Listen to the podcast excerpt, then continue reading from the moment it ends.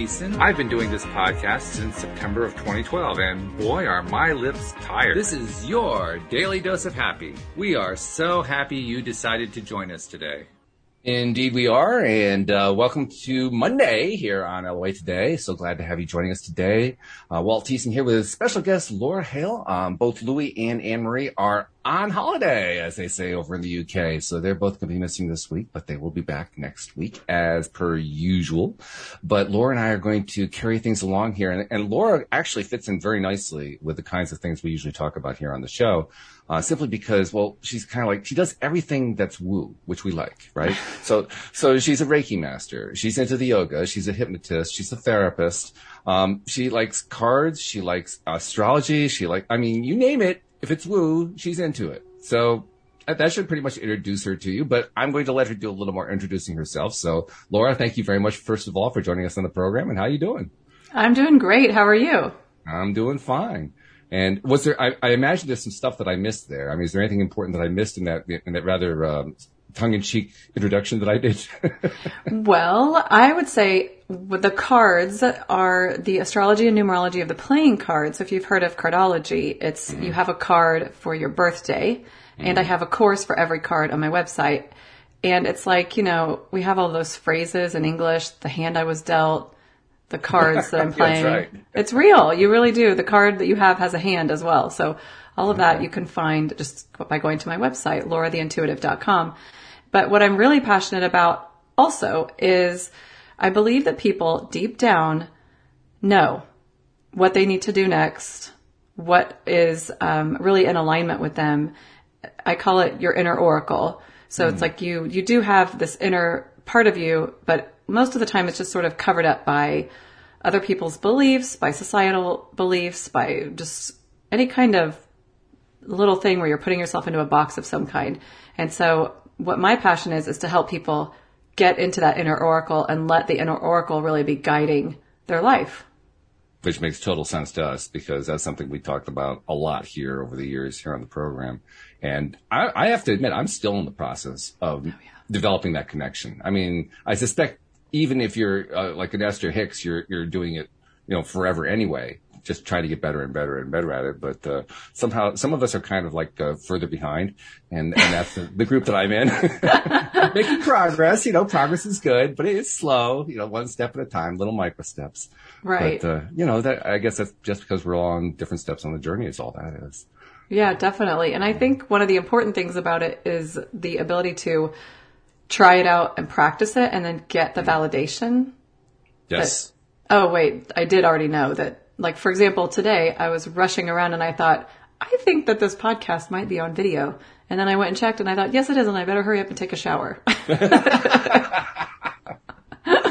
There's a real world application for how do you use this stuff. That's great. I love that. exactly. And it, I mean, it's so true. And just having that kind of ahead of time knowing or instinct is so helpful in so many different situations. But I also kind of think, I don't know if you talk about this, it's like becoming your own psychic kind of, but mm. at the same time, I do think there are certain things that you actually have to learn about in the moment. So you don't get to know everything about your life ahead of time.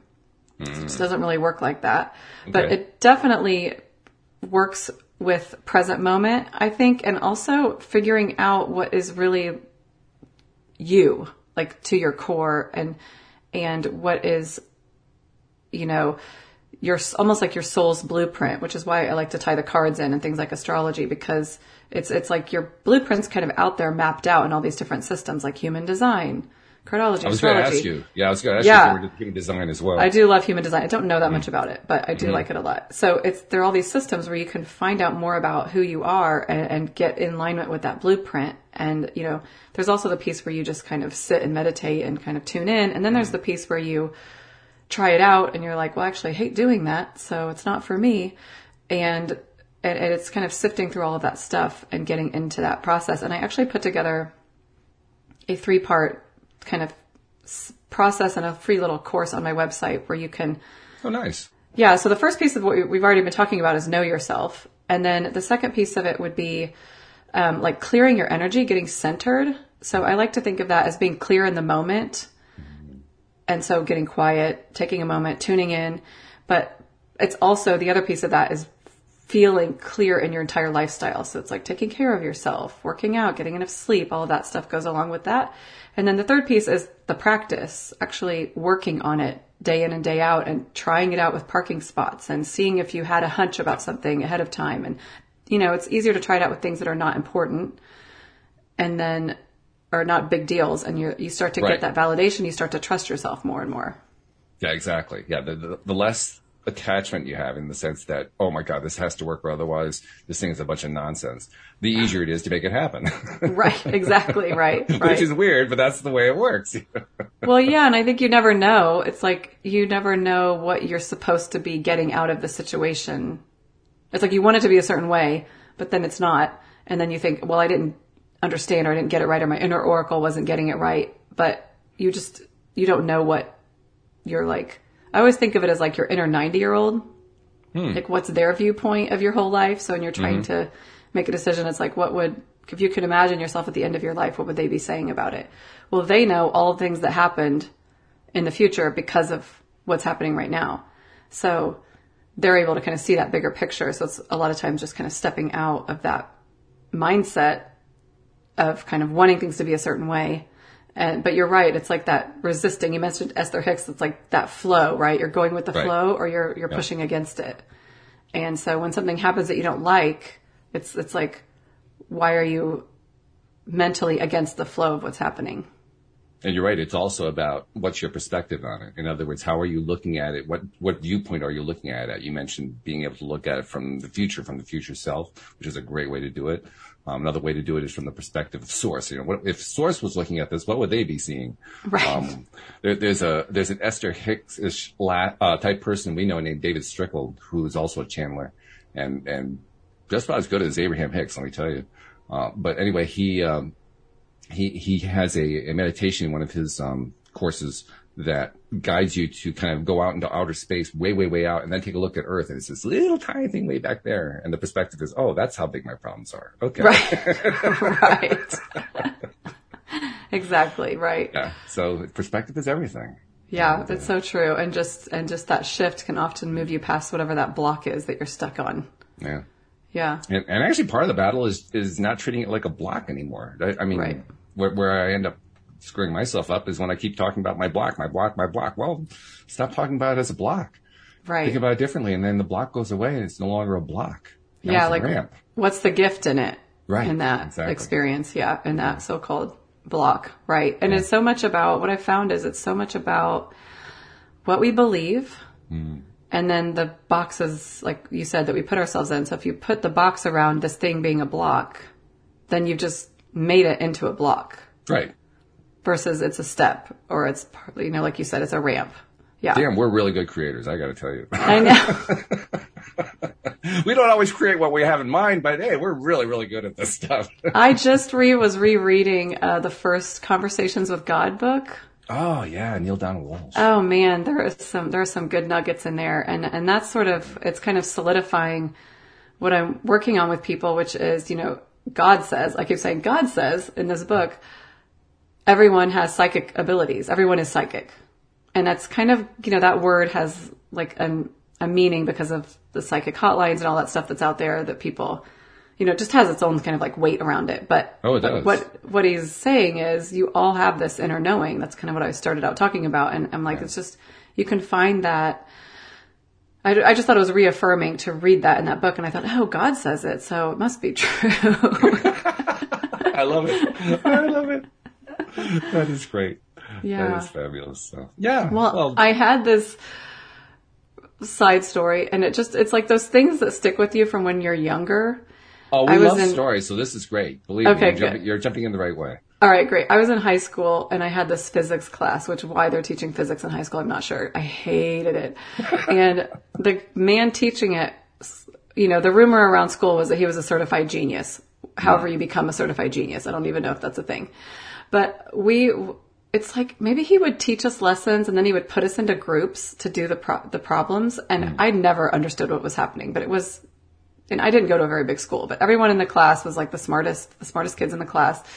And we would go up to him and ask him, but, but how do you, how does this, how do you do this? We don't understand. And he would look at us and say, you know, So what you're I- telling us is that he was he was not just a physicist, he was a quantum physicist. he was exactly, Yeah. you know, and it just stuck with me because I would be like, no, I don't. This is really hard. I don't get it, you know, but it's just always been in the back of my head. You know, he would do it over and over again. And I, now I'm thinking, yeah, you do know. I mean, I don't know if you know if you can get to the bottom of a physics problem, but probably somewhere along the way that goes along with the, the HeartMath Institute. Are you familiar with Oh them? yeah, definitely. Sure. they've done those studies where you know they they it's like students who are taking the SAT and they take the test once and then there's two groups. One group keeps studying. The other group stops studying and does the the resonance between the heart and the mind. And then they all take the test again. And the ones doing the resonance between the heart and the mind and not studying actually do better on the second round of the test because they're getting I mean the field of answers is out there. You know it's just like can you be calm enough to tap into it? Yeah. By the way, the, the I, I, have you do you have one of those heart math devices where you plug it in? I- and, and yeah, I do. Yeah, I, I have one of those too. I haven't used it in a while, but those th- th- it's spooky the first time. I don't know. Yeah. Well, I don't know what your experience was. I'll tell you what my experience was. First time I tried to do it, I, I couldn't get anything to work right, and then all of a sudden I got it, and I got it for a long period of time, and then it went away. It's like, wait a minute, what did I do? I don't understand what I did. I eventually got it, but it, it, it's very subtle.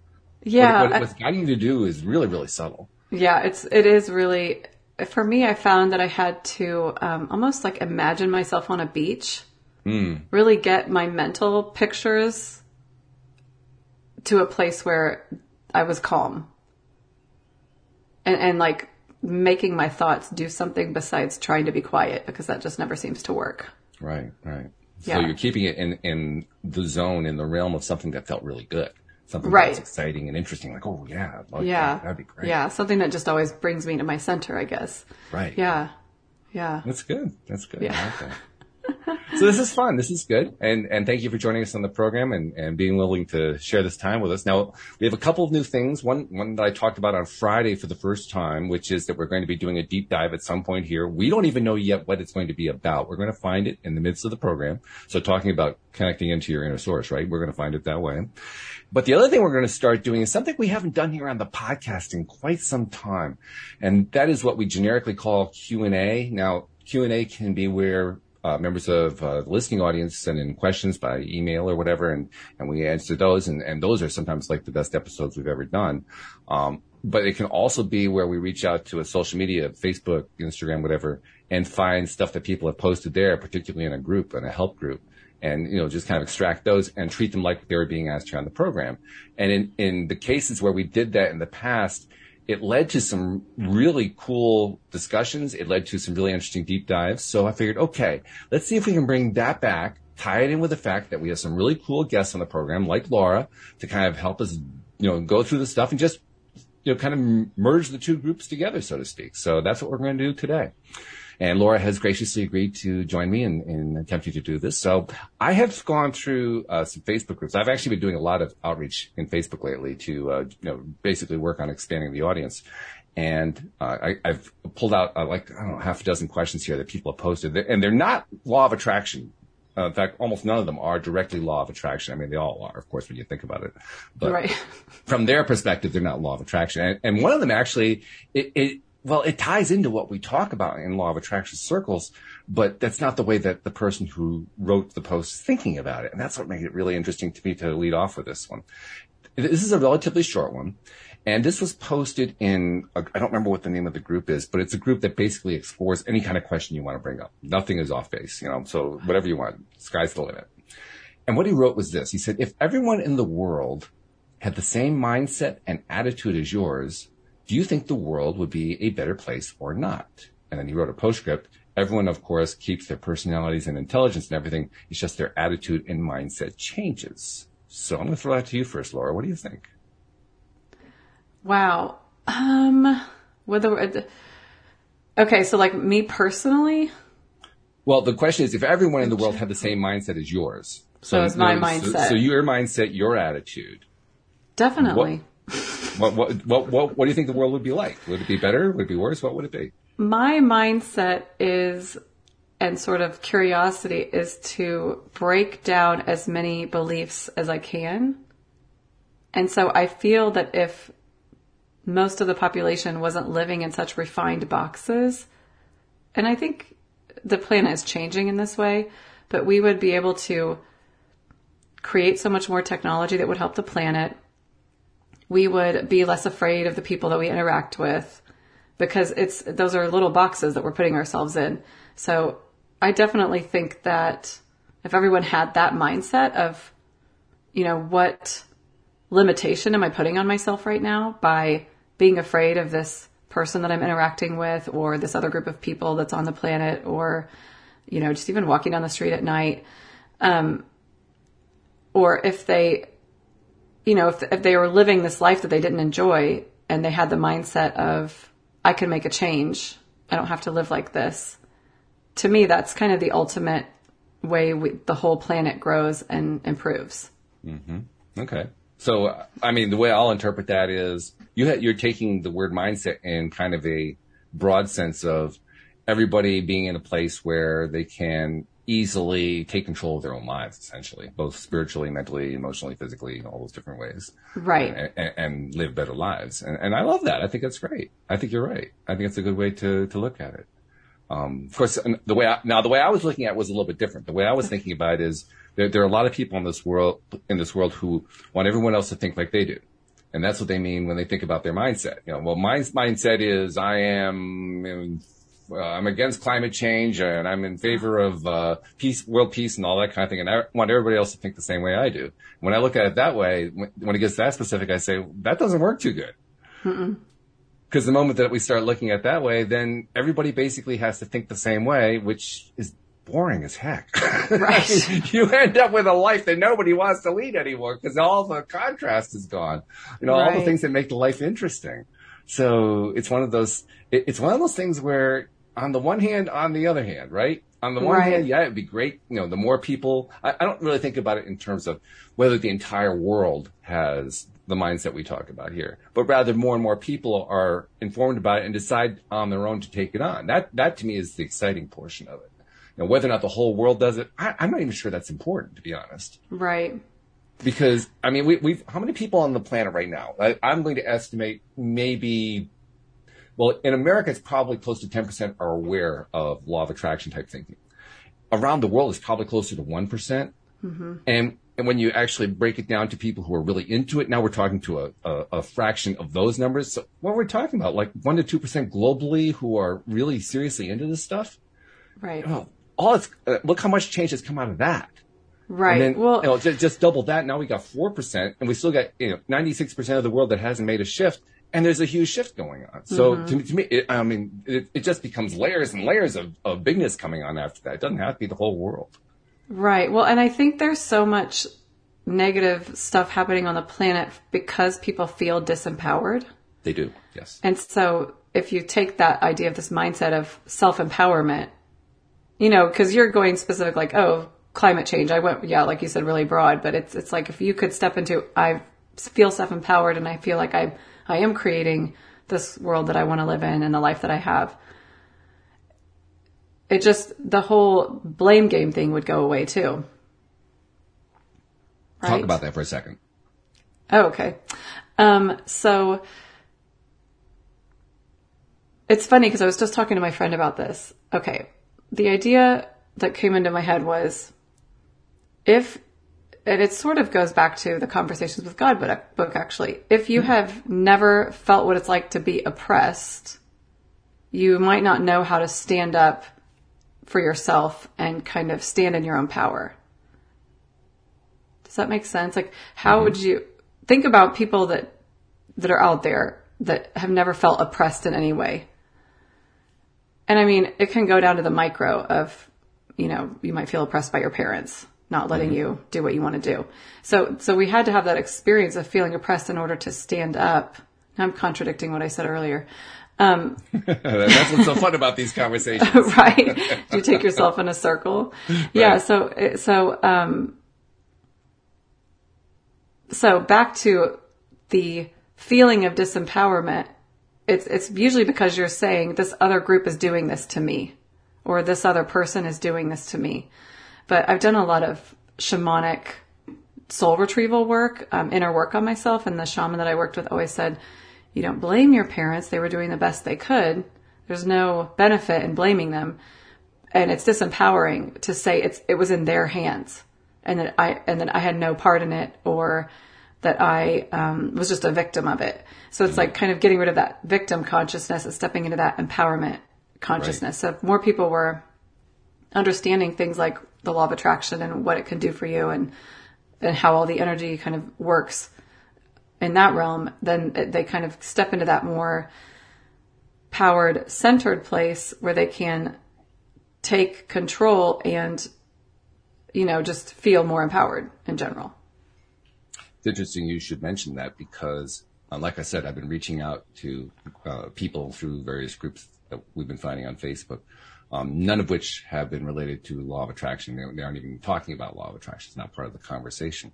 And of course, when you're reaching out to people like that, you have to change your vernacular. You have to, to speak in a way that matches the way people normally talk in society. So each step of the way, I find myself, you know, shifting. Okay, here's my concept. How do I want to express it in quote normal terms, unquote? You know, terms that, that everybody would understand. And it's quite an exercise. I'm finding it to be really interesting. You know, how many times, how many different ways can I take something and change it into something that people will understand in, in more mundane terminology? And what I'm discovering is when you do this often enough, well, first of all, it makes it easier to communicate with people who don't know this stuff. But secondly, it kind of refines your own thought process. Kind of like what you said, you, you, you caught yourself kind of going into a circle there. And until you walk through the process yourself, you don't realize all the different ways you can do that to yourself. But when right. you do it regularly, you really start to get a sense for how can I actually reach out to somebody to where they are to help them in the way that they understand? Right. And the beauty of what we know is that it gives us the foundation. It gives us the, the, the background, so to speak, to, it gives us the perspective we need in order to address almost anything that comes up.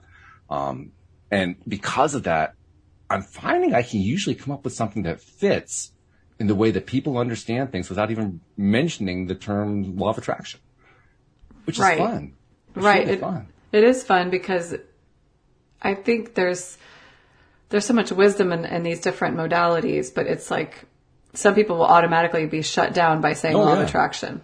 Yeah. I was talking to someone yesterday who doesn't really believe in astrology at all. And I, and, but the person's a scientist. They consider themselves mm-hmm. to be into science. And I'm like, listen, you, scientists do research and they test things out and they explore it and to dismiss it from the start is actually very unscientific. Mm-hmm.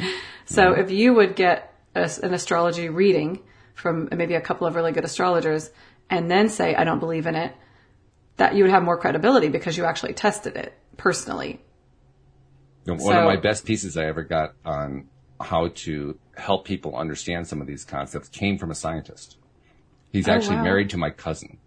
Oh, fun. And uh, it was the first time I, now he's been married to my cousin for, ah, God, I don't know, 30, 40 years. It was the first time I'd ever met him was just before the pandemic. So I'd never had a chance to actually talk to him. His name's Ray and, and got to know him and I really liked him. We had a great conversation and I, I have some science, um, not in my uh, professional background, but I, I, had studied enough science. I actually liked physics in high school. I was one of those ones. uh, but I, I, knew enough that I could carry on a conversation with this guy. Well, his field was physics. And let me tell you, deep, deep, deep into physics. I mean, this guy knew stuff that you know, half the words that came out of his mouth, I had no idea what they meant. But he was trying to keep it as simple as he could too. And he really made a really interesting point in the midst of the conversation that I have never forgotten since then. He said, I, I was pointing out how there's a whole lot of um, oh, distortion of science that goes on these days, and people, you know, saying, well, you know, here's what the, sci- the science proves this or the science proves that, and so forth. And the, the counterpoint that he made to me was anybody who claims that they are a scientist and that they are making a point about proof are demonstrating that they are not scientists. And the reason is that science does not engage in proof. Mm-hmm. Science is a data gathering enterprise. Those were his words. It's a data gathering enterprise. Well, that's exactly what somebody exploring astrology is doing. They're gathering data.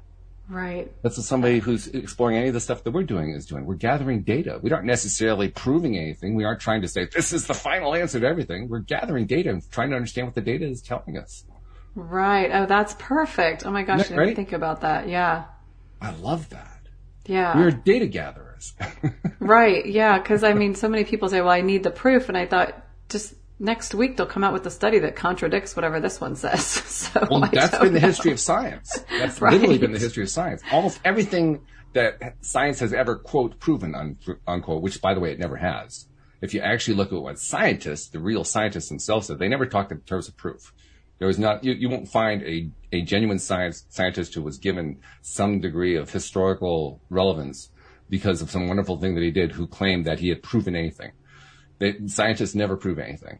But there was that popular mythology. I think it came up through the press more than anything else. Um, that that said that well, science is proving things all over the place, and then you got the you know the political activists saying, oh, well, science proves this, science proves that, and you know, and, and basically you have the non-scientists pushing this whole idea of scientific proof, and there's no such thing. right. Well, yeah, and then you get into the layers, like you mentioned quantum physics earlier. It's it's like that just starts to blow your mind if you read Oh, something does. like the biology of belief and Oof. the idea of the placebo effect and and the the what is it the observer like I don't know what they call it the observer phenomenon when Mm-hmm. it's kind of the observer is affecting right. what's kind of happening with the results of the study. I, I just, I always, my philosophy about it is our technology, we think it's advanced, but it's going to have so much further to go because we're not even basing any of the main science that we're doing on the quantum realm. It's all based on this non quantum, you know, it's like all of the medicines that are made in pharmaceutical industries those are made based off of the science that's the science that was science before quantum physics was realized. That's valid. That's a valid point. So Yeah. it's like we're doing the best we can, but this Right. it's like there's a quote, some anonymous quote from the 1800s, and this person said, "Everything that has been invented, everything that could be invented has already been invented." Mm-hmm. You know, it's like Yeah. they had no idea what was coming. So I think that's the mindset we should have: is we have no idea what could happen next. And it happens in the world of technology, by the way, because that was also said about computers in the 1950s. I don't remember who it was. A famous person in the computer industry said that the world will never need more than nine mainframe computers for everything it ever, ever needs to compute. they didn't know about camera phones. I said that when the camera phone first came out. I thought, why do you need a camera on your phone? I do not understand. Yeah, it's really changed the whole thing. And Yeah. the changes come in a lot of different ways. But anyway, that this has been an interesting exploration of that question. So we're, we're off to a good start here. Let, let's go on to another one. okay. This one's going to be a little bit longer. Um, it's this is uh, there, there's a lot of uh, relationship stuff, and so some of these are going to be relationship based. This one says, "My friend and I are in conflict. Whenever I try discussing how he is making me feel, he gets very defensive, and he feels I am attacking and blaming him, which is not the case. I realize I am just as much to blame for our issues as he is. However, I also know that they won't be resolved without an open and honest discussion about how we both treat each other and how it makes us feel. So what I would like to know is how does a person go about expressing how they are feeling about how they're being treated by another person without causing the other person to feel attacked? Okay. I have so many thoughts about this. First of all, you have no way of controlling how the other person is going to react. Mm. You can only control how you react. Second of all, get the book Nonviolent Communication. It's a game changer. And what I learned from that was when you are expressing how you're feeling about something, you want to only talk in very specific terms. So if you're, if you say, you never do the laundry, that is a generalized attack. You want to say, on Tuesday, when you didn't do the laundry and I was really busy with the kids, I felt that I was kind of on my own having to do all this work. And I've only read the book once. I think there's entire trainings that you have to do on it, but it gives you really specific ways to talk about something. So you want to give an example of a specific moment in time when something happened and how you felt as a result of it. Mm-hmm. Because if you start doing the generalization, then it's just, it, it's almost like the energy, I can feel the energy sort of come at the person and they'll just block it.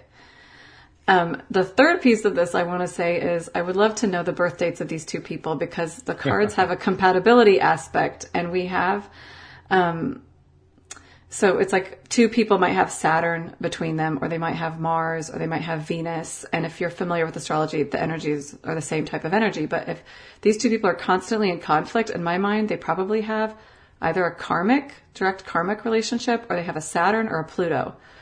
Because if they had just Venus, they wouldn't be bickering like this. It just, it's not that people with Venus never fight, but it's just, if it's constant, they've got some really intense work to do.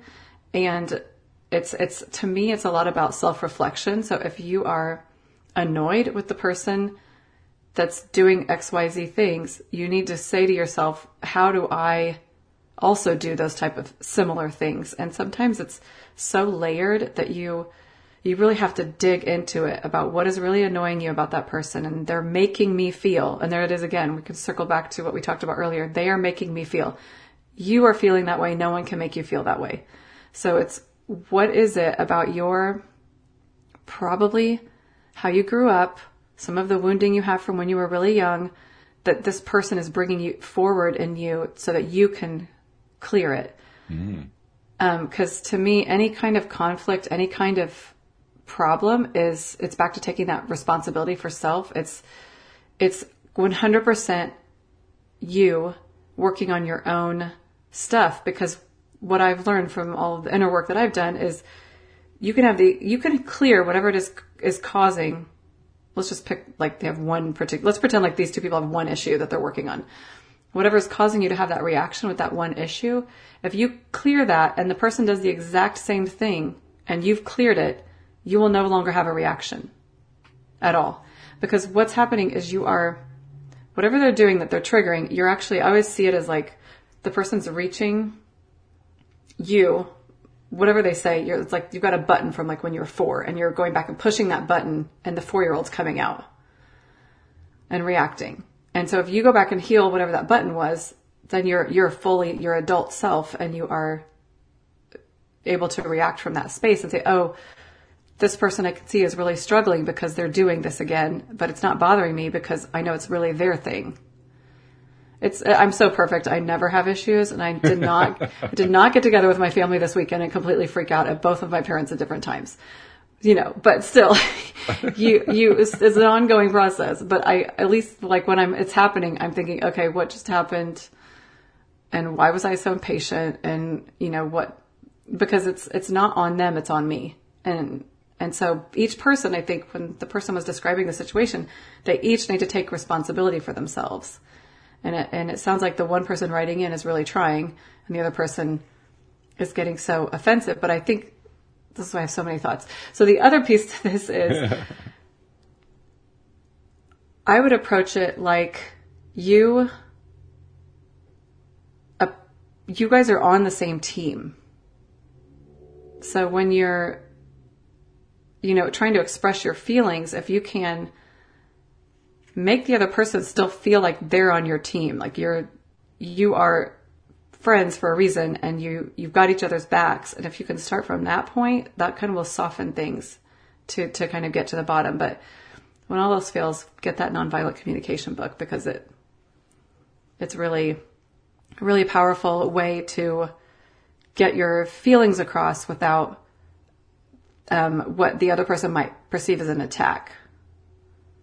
That's good. I, I, like what you did there, and you actually touched because I, I, actually did answer, answer, the question directly in the group, and I'm, i was curious to see how much overlap there was going to be, and there's quite a bit. Um, you you talked about the button pushing. I made button pushing actually front and center on my answer, and you also I, love how you, you try to start off with some of the concepts we talk about in these circles, and then you try to make it okay. What what can I do that's more real world to them? You, you I could just see your thought process. You were doing exactly the same thing that I was doing when I was well, trying to answer the question. I like to give this example, and this actually was an astrologer that said this to me, who's was originally like a PhD psychology candidate. But um, he says, you know, if you think about the color red, and you're in a room with a group of people, and you go around the room and ask, "What do you think about the color red?" And they all have their own stories about what they think about the color red. But the color red is just the color red, and they're just taking their story and putting it on it. And we're doing that all the time with everything on the planet with everyone that we talk to constantly. So it's, it's pulling back and looking at what your story is around this. And I just, this is my intuition, but I just have a feeling the person asking the question isn't being as, uh, I don't want to say like aligned or PC or in the, you know, they're not, whatever they're saying to their friend, they think it's a, like a good way to say it or that they're not mm-hmm. true, but they're not. They're not really looking at what it is they're saying to their friend. And the friend's freaking out, but this person keeps saying, I keep trying to bring it up, but it's, you also have to go back. Well, if I keep trying to bring it up, but it's blowing up in my face every time, maybe I'm not bringing it up right. Yeah, uh, that, that, that, that's a theme that I, I touch on a lot. I can't remember if I did it with this person, but the idea of we are the common denominator of our experiences. So if we have the same experience over and over again, guess who is common to all of them? It's us. Yeah. And that, that makes it pretty simple to see, okay, this is where the problem is. I, I, it happens over and over again. It's got to be me. I'm not sure Yeah. what it is, but it's got to be me. So that's and I think it's it's hard to see those patterns sometimes. Mm. But I I found over the years of doing Reiki, people will say this is happening and this is happening and this is happening, or doing intuitive readings with people, and I I go here's the thread, and and I can see it happening through all of these different things, and they just they they're not seeing the similarities in the situations. So I think that's a good point. It's like pulling back, saying the common denominator, but sometimes it's obvious and sometimes it's not. No, it's not. That's well. That's why they call it a common denominator. So you can actually check to see. Well, is it? Oh Is it me? Maybe it is. Yeah. Yes. And I, I definitely It hit is. on the whole idea of button pushing the way you did. In fact, I made it like the central theme of what I what I told them about because I pointed out that uh, what both he and his friend were doing was essentially the same thing. They were they were choosing to be hurt by what the other person did, pushing their buttons. Right. And I pointed out the way to understand is that buttons are not created by people who push them. They are created by people who have them, who hold them. Yeah. So your buttons you created, his buttons he created, and you're pushing each other's buttons and blaming each other for it. Right. So once you understand it that way, now now it becomes clear what the job is. The job is no longer not it's not you trying to get him to let go of his buttons. It's not him trying to get you to let go of your buttons. It's not you trying to get him to stop pushing your buttons. It's not him trying to get you to stop pushing your buttons. It's you taking responsibility for your own buttons, him taking responsibility for his buttons, and the two of you respecting each other for doing that. Yeah. And I would take it even a step further too, because I think, um, one of the main, like, you know, if you get therapy, it's like you learn how to manage your buttons. Mm-hmm. But in my experience, you actually can get rid of them completely. Oh, you can. Yeah. So it's going to that deeper layer of, I have this button. What's it really trying to say to me? And, and what do I need to understand to be able to clear it? Exactly. Yeah. Yeah. And and I, think it's actually fairly easy to clear a button once you take that attitude toward it. Yeah. Because then the question becomes, okay, well, what is my button? Every time that I react, what am I reacting to? Where's what's triggering this thing? Maybe that's one way to get there first. So if I can figure out what's triggering it, well, that gives me an idea. But what exactly is the button doing? If, if I were to label this button, what is this button? It's the, they, they push the button and I get all upset. What, what is that button? And, and once you have an idea of how you can label it, now it becomes so much easier to let go of the darn thing. Like, oh my God, I didn't realize I was hanging on to that all this time. Right. But until you can label it, until you can put words to it, it becomes very hard to identify what's going on. It's putting words to it that I think is really the most important part. Because if you can identify it, if you can give it a name and say, yeah, that's exactly what it is, then you can, you can pretty much say, yeah, I can see where I do that. Yeah, I can see where I have a tendency to do that. I'm willing to let that go. That's okay. yeah. I don't really need that. I didn't know I was doing that to myself. Well, and I think you really touched on something important, and it's the words. Yeah. So if you're trying to scan and figure out what your button is, just keep saying things until you feel a charge in your body. yes. Because a lot of times when we have these reactions, it's a physical, you know, like you might get angry or you might, you, you might just feel a clenching somewhere or, you know, you might feel that kind of like stuff come up in your throat, not actual stuff, just energy come up in your throat. well, it can be. It can work. Hopefully not way, actually, really. right? You never know. Um, but when you feel that physical reaction, when you hear the right phrase, the triggering phrase, or let's say you're, it's like, let's say you, you realize it's about self-worth or something, but that phrase, I'm like, it's not, it doesn't really have any meaning. You have to say, I feel like no one's paying attention to me. You know, you've mm. got to find the right actual phrase that makes you want to cry or punch something or whatever, and then you can get I think that's because then you're connecting and I'm in the kind of yoga world, there are these layers to your, to your system. The physical one, the mental one, the emotional one, and the spiritual one, just to simplify. Mm-hmm. So if you can use the physical sensation to understand that there is an emotional reaction, then the mental words, well, it'll be easier to clear it. So, you know, we talk about like affirmations, but that's, affirmations are kind of in the mental body. If you're not, if you've got the button and it was created in the emotional body, which is usually the case, then you're trying to use a mental activity to heal something emotionally. So in my mind, that's one thing, but if you're just using these words and they have no meaning to you, and by meaning I mean they're not emotionally charged in your body, then they're not going to help heal that emotional side as well as, or as well as when you actually process the emotion or let the emotion come up and out. Does that make Processing sense? the emotion, that's a really key phrase too. Yeah. I, I, that one, I have to say, that one confused me for years. What does it mean to process an emotion? What am I doing? Am I putting it on a conveyor, on a conveyor line and like the belt's doing something? I don't know. What do we mean process it? Is this like processed food? We're going to put it, you know, run it through a mill, make it all white or something? What is this? right? But, but then I finally, I, I finally learned what the, the answer was. To process it simply means to play it through. To just keep playing it through until it, you've played the whole thing and Yeah. you felt the whole thing through. And when, once I finally realized what that was, it started to make sense to me because I know that if I feel something all the way through, it dissipates. Yep. It doesn't hang around anymore. Right. Well, I always think of think of it when I think I'm around toddlers. Hmm. Because they're they're they're perfect example. They're they just get upset, they blah, and then they move on. And and they do Yes. it over and over and over again with all kinds of different emotions.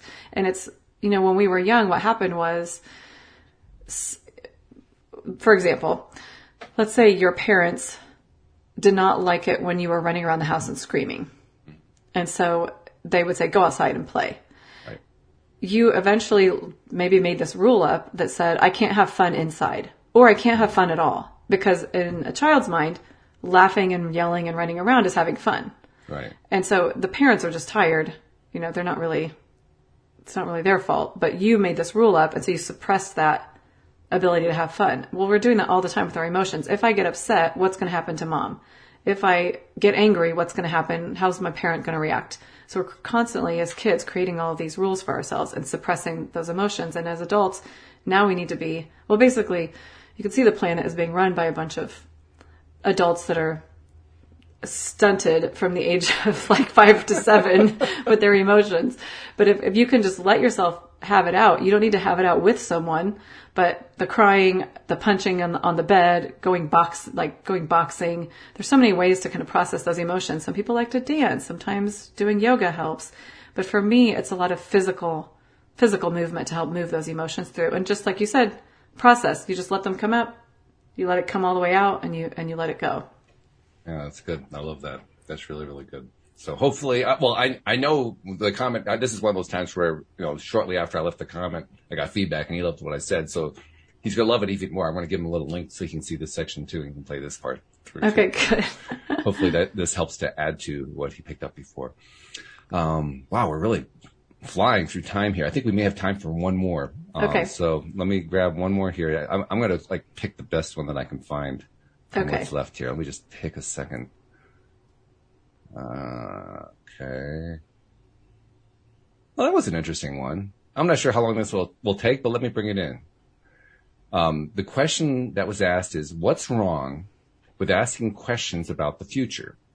Why do some women, I wrote this one, why do some women flip their attitudes to make it look like it's my fault for asking two simple questions? I'm not stupid, just slow, so I have to burn y'all and I'm sorry. And that was his entire post. Wait. So the women are getting mad at him for asking questions about the future? Yeah, yeah, and you have to kind of like imagine what those questions might be, I guess. Oh, like I- he wants I- to know about the status of their relationship in the future, Probably, maybe? Okay. yeah, I feel like the line. gender roles are a little reversed here, maybe. Right, right, right. exactly. Yeah. Um I mean, this is, I love this. Just, I just want to tell you, I love this so much because in the intuitive work that I do, the question you ask is so telling. So to me, this guy is asking, and has um, insecurity about the relationship, which is why he's asking about the future. And so the women are reacting because who knows why? It could be a million things. They Sure. don't want a guy that's insecure. Maybe they don't really know about this relationship. Maybe they're not sure and he's feeling they're not being so sure. So he's asking. So there, to me, the question is, there is nothing wrong with asking about the future, but the fact that you're doing it is telling everyone involved a lot. So, I mean, the question you should be asking yourself, but always put it back on the person asking, is why are you asking questions about the future? Mm. What What's the problem? Is there a disconnect between in the communication? Are you do you have fears of abandonment? You know, there, there's got to be something deeper going on there. Otherwise, it's like that. Where is this relationship going? You know, ever, we've all we've all been in this situation. I'm sure. You know, where is this relationship going? You know, how do you really feel about me? Are we going to be, are we really this? Are we really that? It's, it's that underlying insecurity of a solid foundation. And it could be, you know, it, it could be two different things or kind of a combination of things, but I always feel, um, like we're sort of matching in energy in some way. So he's picking out these women that aren't really maybe committing to him, but why does he keep picking out people that are not committing? I mean, clearly we can't talk to this person, but I would have a million questions for him. You know, it's like, Yeah. how many, how long have you been going through this? And what is really, back to you said, back to what you said earlier, the common denominator of this guy is picking out women that won't commit to him. So how is he not committing to himself in some way? Is where I would go with that. That's beautiful. I, I, I, was trying to remember what my own response was, and, and you cued it for me. That, that's pretty much what I said. Now that I think about it, that you know, there is that common denominator thing going. on. Yeah, that's right. Yes.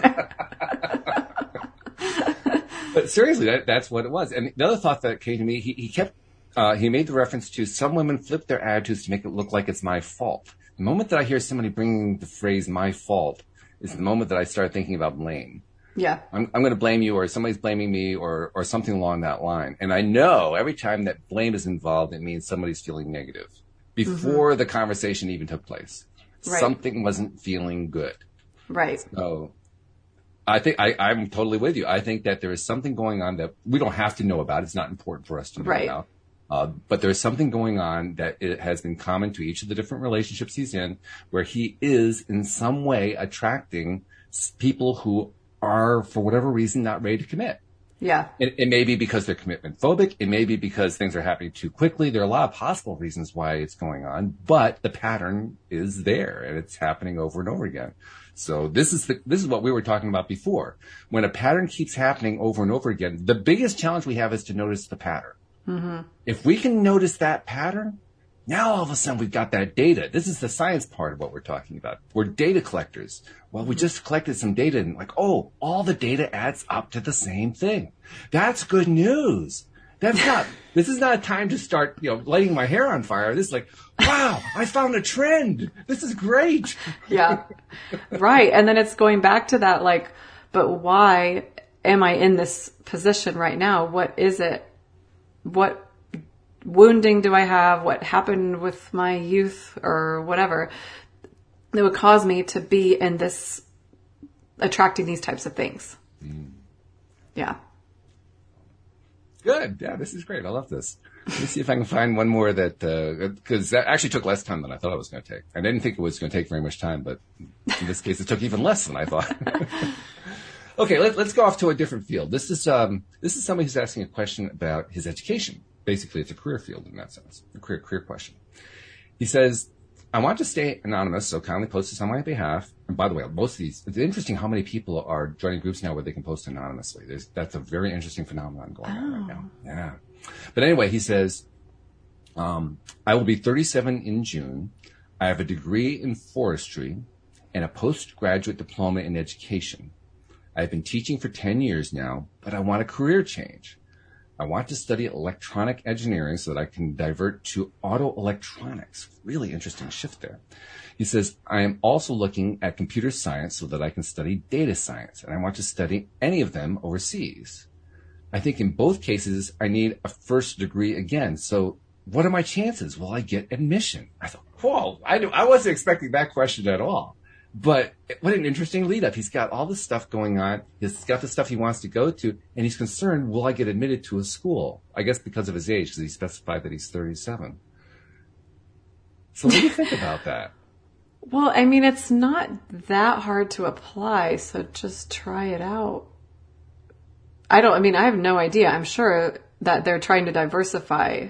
You know, mm. I'm sure there are different schools that, that have different purposes, but, and I'm also sure they're trying to diversify and probably not across, not just across gender and race, but also across age. Yes. So I would think he would not have any trouble getting in with all of his. I mean, he seems like a smart person with all of those all of his other degrees. But I'm I'm curious because I have this, and and a lot of times when we recognize something in someone else, it's because maybe we've had it in the past or we have it. It's like I just want to know this is all going to work out before I bother with it. Yes, exactly, exactly. so there's a little bit of that because in my mind, it's it's like, you know, he could be asking, "Will I get a job?" Well, I can understand that better because you now you're going to go through school. That's years of your life. But just to apply to a school or two isn't that much money or time to find out if you would get in. Mm-hmm. You know what I mean? So it's interesting. He, this person sounds like they've got my, I don't know what you would call that issue, but it's like, I just, I don't want to bother with this if it's not going to work out. Well, to me, it's actually a self confidence issue. I think. Yeah. I mean, I don't yeah. think this is the way I actually answered it, but when I answered it in that particular post, but it's really a self confidence issue. It's basically, despite the fact that he has all these credentials and he's been teaching and all this other stuff, he's not convinced that a school would actually take him to take on a new subject. Right, and I was thinking he was thinking it was his age.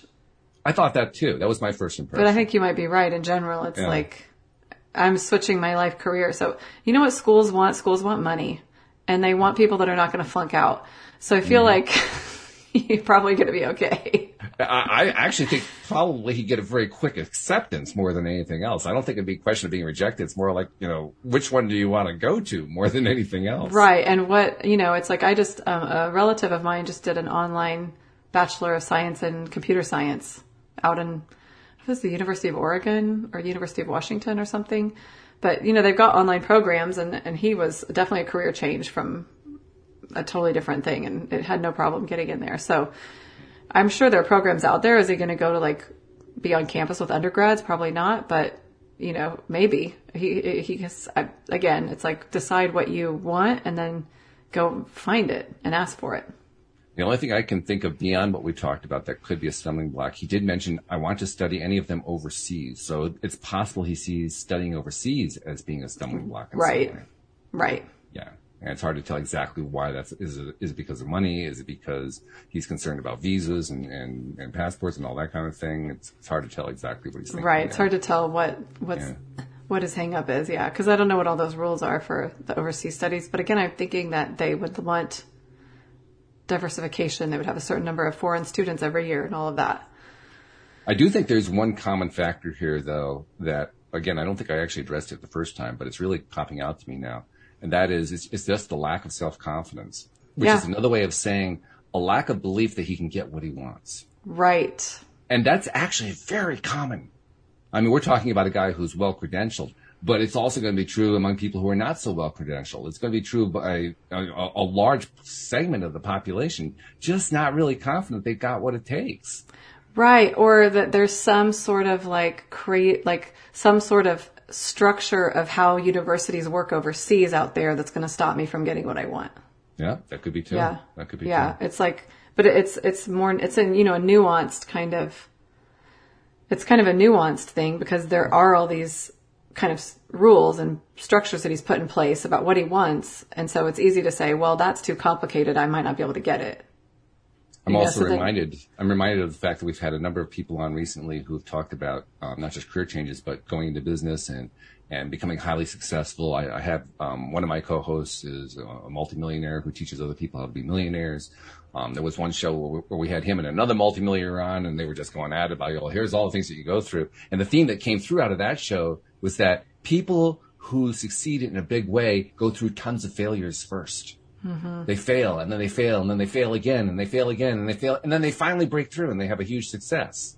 Yeah. They had to go through all the failures first. And, and that perhaps one of the big differences between the few who actually go through that and become highly successful and the rest of us is that they're not afraid to fail.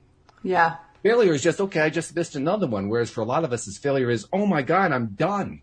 Right. I can't do anymore. I'm stuck. Well, I've been defeated. Yeah, and they give up. So what do you Yeah. think that that um like I'm curious about the law of attraction. What would that say about the the why do you think that that repeated failure is part of the path? Oh, well, from a law of attraction perspective, law of attraction, what you focus your attention on, you get more of. Like attracts like. Mm-hmm. You know, so you, you focus on the belief that it's going to be tough, and so you get tough. You focus on the belief that if you fail once, you're done. And so when you fail once, you're done.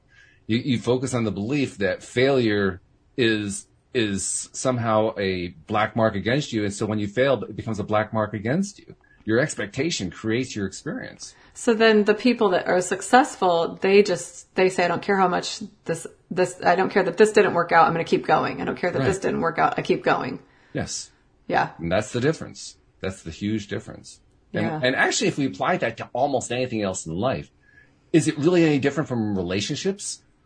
I mean, Right. relationships, how many people go through relationship after relationship? I certainly did. I mean, I was one of the most sorry single males you've ever met in your entire life for the first 20 plus years of my adult uh, life as a, as a human being, simply because I kept making the same mistake over and over again. And I didn't even know what the mistake was. It took me a long, long time before I noticed what the pattern was. I actually didn't even men- notice the pattern until after I met my wife, which was really interesting. There's a whole story that's involved in that. But uh, the pattern was deep down, subconsciously, I believed before I even met her that any woman I would meet would not want to be with me. I mean, talk about a self sabotaging belief. Yeah. But that's what I believed deep down. And if you had asked me about it at the time, I would have denied it. Mm-hmm. But looking back after I got through all of it, I realized, yeah, that was really what was going on. Yeah.